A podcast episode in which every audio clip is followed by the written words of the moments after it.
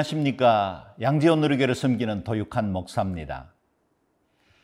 사람은 대체로 넘어진 유혹에 다시 넘어지는 것 같습니다. 어떤 사람은 이성에, 또 어떤 사람은 돈이나 재물에, 어떤 사람은 자존심과 관련된 일에서 넘어집니다. 오래전 신학교 시절에 선배 목사님들이 목회자로서 조심해야 할 것 세 가지, 곧 돈, 여자, 명예를 주의하라고 강조하셨던 것을 기억합니다. 당시만 해도 소명감에 불타올라 있었던 제게 무엇이든 해낼 것 같은 때였으니 선배님들의 조언이 그렇게 탐탁치 않게 여겨지기도 했습니다. 그러나 여기까지 선교사로 목사로 섬겨오는 동안 그 충고가 결코 가볍지 않은 것이라는 사실을 여러 번 깨닫게 되었습니다. 그런데 이런 유혹이 어찌 목사들에게만 주의해야 할 것들이겠습니까? 우리의 원초적 본성을 자극하는 것들이라는 점에서 언제든지 누구든지 넘어질 수 있는 올무라는 것을 부인하기는 힘들 겁니다. 이렇게 자신의 약점이 무엇인지를 아는 것이 넘어지지 않도록 도와주기도 하지만 그렇다고 약점을 안다고 해서 다시 넘어지지 않는 것은 아닌 것 같습니다. 삼손과 같이 초인적인 힘을 가진 사사도 어처구니 없는 약점 때문에 번번이 넘어지고 마는 걸 보게 됩니다. 어떻게 우리가 거룩함과 순결함을 지키며 살 수 있을까요? 삼손의 삶을 반면교사로 삼을 수 있겠습니다. 오늘 본문은 사사기 16장 1절에서 14절 말씀입니다.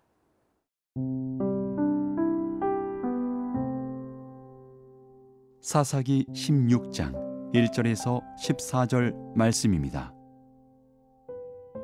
삼손이 가사에 가서 거기서 한 기생을 보고 그에게로 들어갔더니 가사 사람들에게 삼손이 왔다고 알려짐에 그들이 곧 그를 애워싸고 밤새도록 성문에 매복하고 밤새도록 조용히 하며 이르기를 새벽이 되거든 그를 죽이리라 하였더라.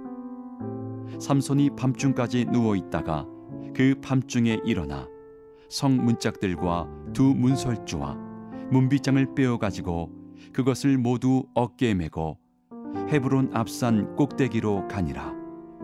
이후에 삼손이 소래 골짜기에 들릴라라 이름하는 여인을 사랑하매 블레셋 사람의 방백들이 그 여인에게로 올라가서 그에게 이르되 삼손을 꿰어서 무엇으로 말미암아 그 큰 힘이 생기는지 그리고 우리가 어떻게 하면 능히 그를 결박하여 굴복하게 할 수 있을는지 알아보라. 그리하면 우리가 각각 은 천백 개씩을 네게 주리라 하니. 들릴라가 삼손에게 말하되 청하건대 당신의 큰 힘이 무엇으로 말미암아 생기며 어떻게 하면 능히 당신을 결박하여 굴복하게 할 수 있을는지 내게 말하라 하니. 삼손이 그에게 이르되 만일 마르지 아니한 새 활줄 일곱으로 나를 결박하면 내가 약해져서 다른 사람과 같으리라. 블레셋 사람의 방백들이 마르지 아니한 새 활줄 일곱을 여인에게로 가져오매 그가 그것으로 삼손을 결박하고 이미 사람을 방 안에 매복시켰으므로 삼손에게 말하되 삼손이여 블레셋 사람들이 당신에게 들이닥쳤느니라 하니. 삼손이 그 줄들을 끊기를 불탄 삼시를 끊음같이 하였고 그의 힘의 근원은 알아내지 못하니라. 들릴라가 삼손에게 이르되 보라 당신이 나를 희롱하여 내게 거짓말을 하였도다. 청하건대 무엇으로 당신을 결박할 수 있을는지 이제는 내게 말하라 하니. 삼손이 그에게 이르되 만일 쓰지 아니한 새 밧줄들로 나를 결박하면 내가 약해져서 다른 사람과 같으리라 하니라. 들릴라가 새 밧줄들을 가져다가 그것들로 그를 결박하고 그에게 이르되 삼손이여 블레셋 사람이 당신에게 들이닥쳤느니라 하니. 삼손이 팔 위에 줄 끊기를 실을 끊음같이 하였고 그때에도 사람이 방 안에 매복하였더라 들릴라가 삼손에게 이르되 당신이 이때까지 나를 희롱하여 내게 거짓말을 하였도다. 내가 무엇으로 당신을 결박할 수 있을는지 내게 말하라 하니 삼손이 그에게 이르되 그대가 만일 나의 머리털 일곱 가닥을 배틀의 날실에 섞어 짜면 되리라 하는지라 들릴라가 바디로 그 머리털을 단단히 짜고 그에게 이르되 삼손이여 블레셋 사람들이 당신에게 들이닥쳤느니라 하니 삼손이 잠을 깨어 배틀의 바디와 날씨를 다 빼내니라. 낙이 턱뼈 하나로 1천 명의 블레셋 군사를 물리쳤고 엔학고레에서 기적처럼 터진 샘물로 소생되었던 삼손은 얼마 지나지 않아 다시 어둠의 행실로 되돌아가고 말았습니다. 무슨 이유였는지 모르겠지만 삼손은 유다 땅에서 60km 이상 떨어진 블레셋의 가사로 가서 그것도 기생의 집을 찾아 밤을 보내게 되었습니다. 가사에 삼손이 나타났다는 소식을 듣고 블레셋 사람들이 매복을 하고 기다렸지만 삼손은 오히려 야심한 밤에 성 문짝을 통째로 뜯어매고 먼 헤브론까지 가져오는 괴력을 발휘했습니다. 그의 힘이 얼마나 대단한지 각인시킨 이름에 틀림이 없고 대적의 문을 얻었다는 상징적인 의미도 있었을 겁니다. 그렇다고 해서 매춘부를 찾은 삼손의 육체적 정욕이 정당화될 수는 없습니다. 삼손이 어떻게 태어났습니까? 아이를 갖지 못하던 여인에게 하나님의 천사가 찾아와 임신하게 될 것을 예고하면서 나시린으로 구별하라고 말씀하신 것입니다. 포도의 열매를 가까이 하지 말고 부정한 사체를 멀리하고 머리에 삭도를 대지 말게 한 것입니다. 모태로부터 하나님의 거룩하심을 드러낼 사람으로 세워졌습니다. 또한 성경 어디 그 어느 누구에게도 허락하지 않았던 엄청난 힘을 가진 용사로 세워주신 것입니다. 그러나 삼손은 그의 구별된 신분, 특별히 주신 은사, 이스라엘의 지도자로 세워진 사사의 신분을 귀히 여기지 않았습니다. 받은 은혜에 합당하지 않은 삶을 산 것입니다. 그의 힘에 자만했고 치명적인 약점이었던 육체적 정욕도 이기지 못했습니다. 그가 가진 많은 축복이 오히려 삼손을 무절제한 자리로 떨어지게 만든 것입니다. 스코틀랜드의 역사가인 토마스 칼라일은 역경을 견뎌내는 사람이 100명이라면 번영을 견뎌낼 수 있는 사람은 한 사람에 불과하다라고 경고했지요. 마귀는 항상 성공한 뒤 모든 것이 형통한 뒤에 공격해 오기가 쉽습니다.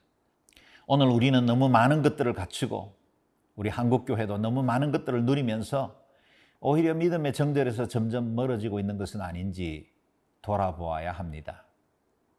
주어진 은혜와 분복에 감사하고 받은 은사에 합당한 자로 살아가야만 합니다.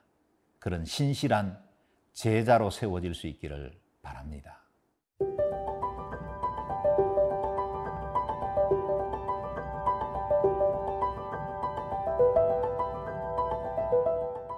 삼손의 여성 편력은 이것에서 그치지 않았습니다.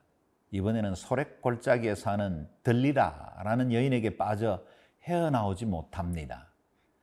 블레셋 성읍 고위층이 들릴라에게 엄청난 계획을 제시하면서 삼손의 힘의 근원이 어디에서 비롯되는지를 알아내게 요구합니다. 삼손도 천기에 해당되는 비밀을 그리 쉽게 알려주지 않고 둘러댔지요. 7절에는 마르지 아니한 새 활줄 일곱으로 나를 결박하면 내가 약해질 것이다 라고 말했고요. 11절에는 만일 쓰지 아니한 새 밧줄들로 나를 결박하면 내가 약해져서 다른 사람들과 같아질 것이라 말했습니다. 13절에는 나의 머리털 일곱 가닥을 배틀의 날실에 섞어 짜면 될 것이다 말하기도 했습니다. 그러나 삼손을 잡으려고 블레셋 사람들이 덮칠 때마다 번번이 삼손은 쉽게 끊어버리고 그의 힘을 드러냈지요. 이런 일이 반복될수록 들릴라도 더 삼손을 조르고 강하게 요구하게 되었습니다. 삼손의 이야기를 묵상하다 보면 죄의 유혹이 얼마나 집요하고 강한지를 실감하게 됩니다. 지금 객석에 앉아 이 사건을 바라보는 우리에게는 너무 한심하고 우스꽝스러운 일이 반복되는 것처럼 보입니다. 그러나 만일 우리 자신이 그 무대 위에 서 있다고 생각해 보면 이 유혹이 그리 쉽지 않은 문제임을 알 수 있습니다. 많은 사람들이 죄인 줄 알면서 넘어집니다. 우리는 기도할 때 알고 지은 죄, 모르고 지은 죄 다 용서해 주시기를 구하고 있지만 실제로 알고 지은 죄가 훨씬 더 많습니다. 모르고 지은 죄 그리 많지 않습니다. 어쩌면 모르고 지은 죄는 너무나 미미해서 죄로 개수되지 않을 수도 있을 겁니다. 대부분의 죄는 알고 있습니다.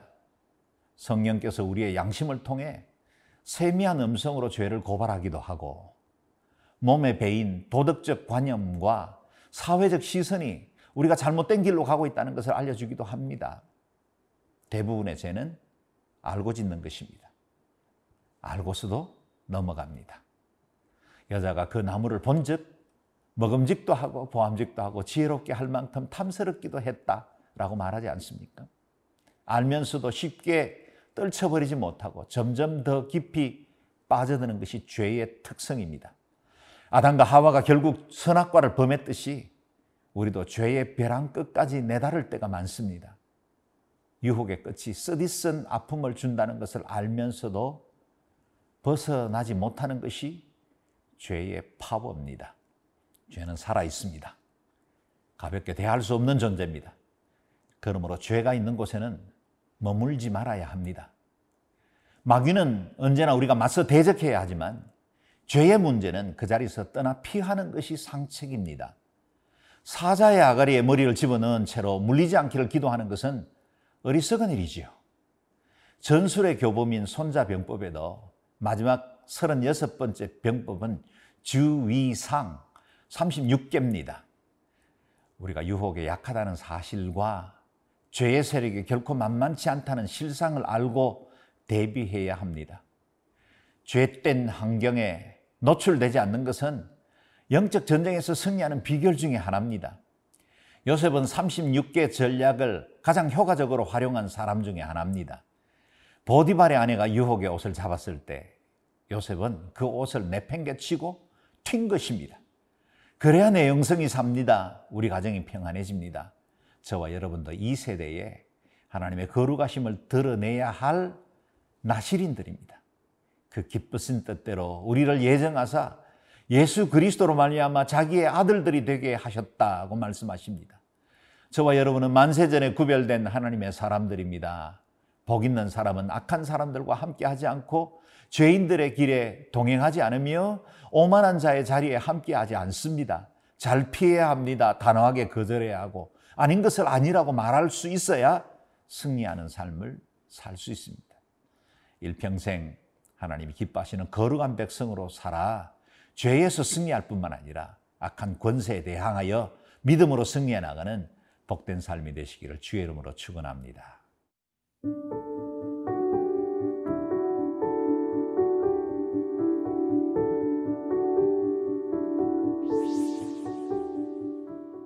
존귀하신 하나님, 여기까지 에베네셀의 하나님이 되셔서 우리를 도우시고 지켜주신 것에 감사드립니다. 평생에 옳고 그름을 잘 분별하게 하시고 하나님의 말씀에 순종하며 유혹을 이기고 악과 대적하여 승리하는 복된 삶을 살아가도록 힘과 능력을 허락하여 주옵소서 예수님의 이름으로 기도합니다. 아멘.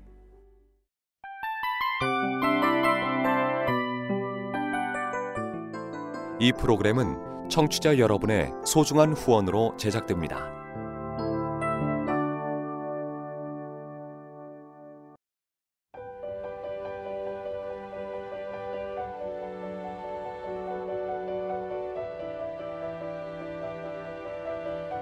세상에는 수많은 교회들이 있지만 더 깊이 있는 말씀 강해를 찾기 위해 크기로만 교회를 선정하지 않습니다.